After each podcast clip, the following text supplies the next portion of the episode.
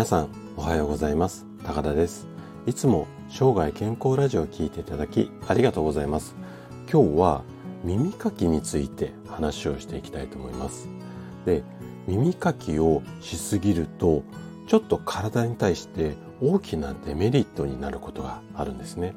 なんでかっていうと耳垢っていうのは自然と外に出るように体がこう作られているからなんですよね。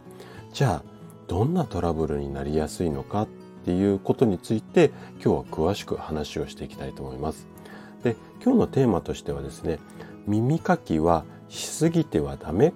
これだけの理由こんな感じでしっかりとこう毎日耳かきをしていますよというあなたに向けて話をしていきたいと思います。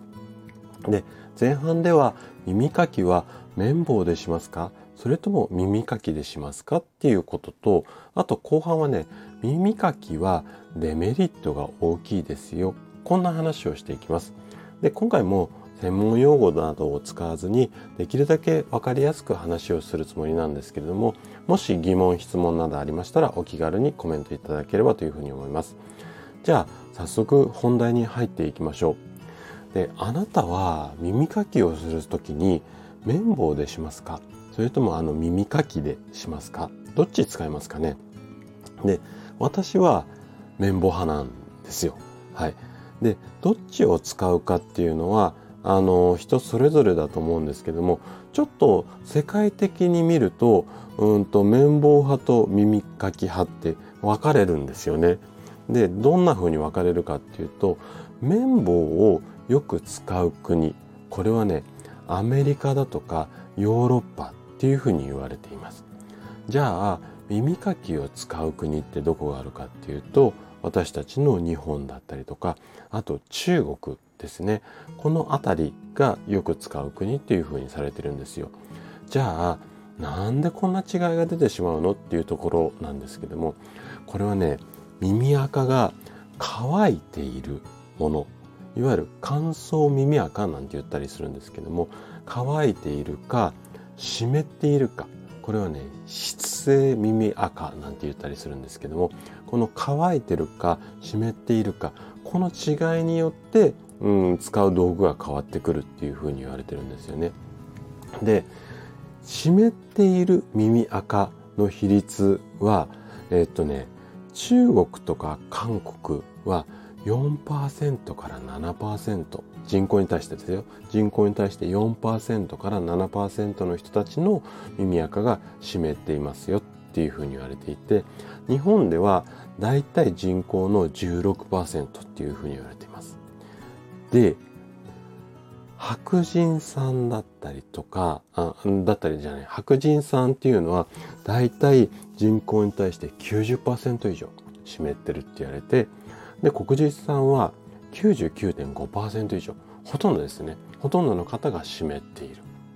というふうに言われているのでここで耳かき派と綿棒派が分かれてくるじゃないのかっていうふうにされているんですね。でそしてですね乾燥した耳垢っていうのはいわゆる耳かきで取り出すことっていうのはできるんですけども湿った耳垢っていうのは綿棒の方が取りやすいんですよね。これをなんとなくイメージ湧きますよね。なので、うんとうん同じことの繰り返しになってしまいますが綿棒がいい人たちと耳かきがいい人たちが分かれてくるっていうことですね。じゃあ後半耳かきによるトラブルについてちょっと話をしていきたいんですけどもいわゆるその耳掃除っていうのは気持ちがいいのでついついこう頻繁に行ってしまいがちなんですけどもこれがねちょっと大きなトラブルにつながる可能性っていうのがあるんですよ。じゃあどんなトラブルがあるのかっていうと一般的に言われてるのが約3つほどあります。でまず1つ目が耳の奥の方いわゆるこう耳の穴って外耳道なんて外耳道って書くんですけどね。外耳道っていうふうに言われていてこの外耳道の奥の方まで行ってしまったりとか無理やりこの耳ってまっすぐじゃないのでこうちょっと入り組んでますよね。これをこうほじくってしまって傷つけてしまう場合。これがトラブルの一つですね。で2つ目。耳掃除を頻繁に行いすぎていわゆるさっき言った外耳頭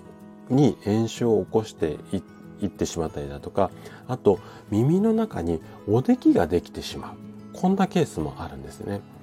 で最後これがちょっと怖いんですけども耳の中にあの耳掃除をやりすぎることでさっきのまあ炎症だったりおできのもうちょっとひどい版でいわゆるこう炎症の大きなものができてそこが産んでしまってでがんにつながっていくよっていうケースっていうのも年間何例かあるんですよ。なのでここはねちょっと注意しなきゃいけないポイントになりますかね。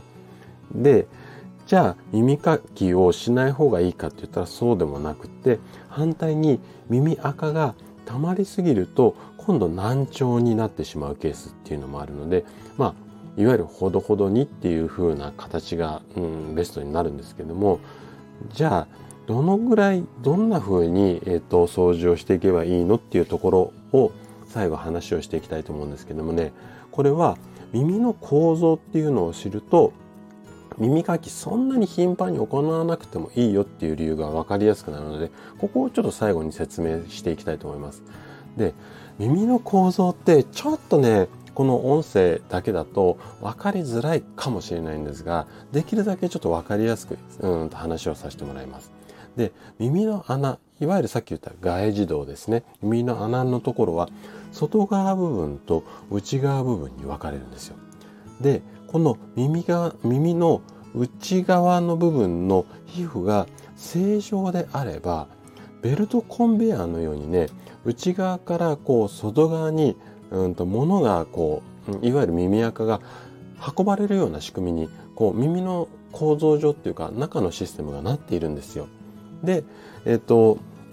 耳垢が耳の奥までは基本的には溜まることがないっていう風になっています。なので、えっと、耳を、耳垢をこう、か、かき出したりっていうんですかね。で、こう、無理くり、こう、ほじくり出したりする必要っていうのはないんですよ。で、むしろ、あの、医学的なエビデンス上のこう表現で言うと、正常な耳垢っていうのは、雑菌の繁殖を抑えたりだとか、あとは皮膚を保護する、うん、効果効能がありますよっていうふうにされているのであんまりこう無理くりこう耳掃除っていうのはしなくてもいいんじゃないのかなっていうふうに思います。ということで今回は耳かきについてお話をさせていただきました。最後まで聞いていただいたあなたがですね上手に耳かきを行うことで確実に健康に近づくことができます。人生100年時代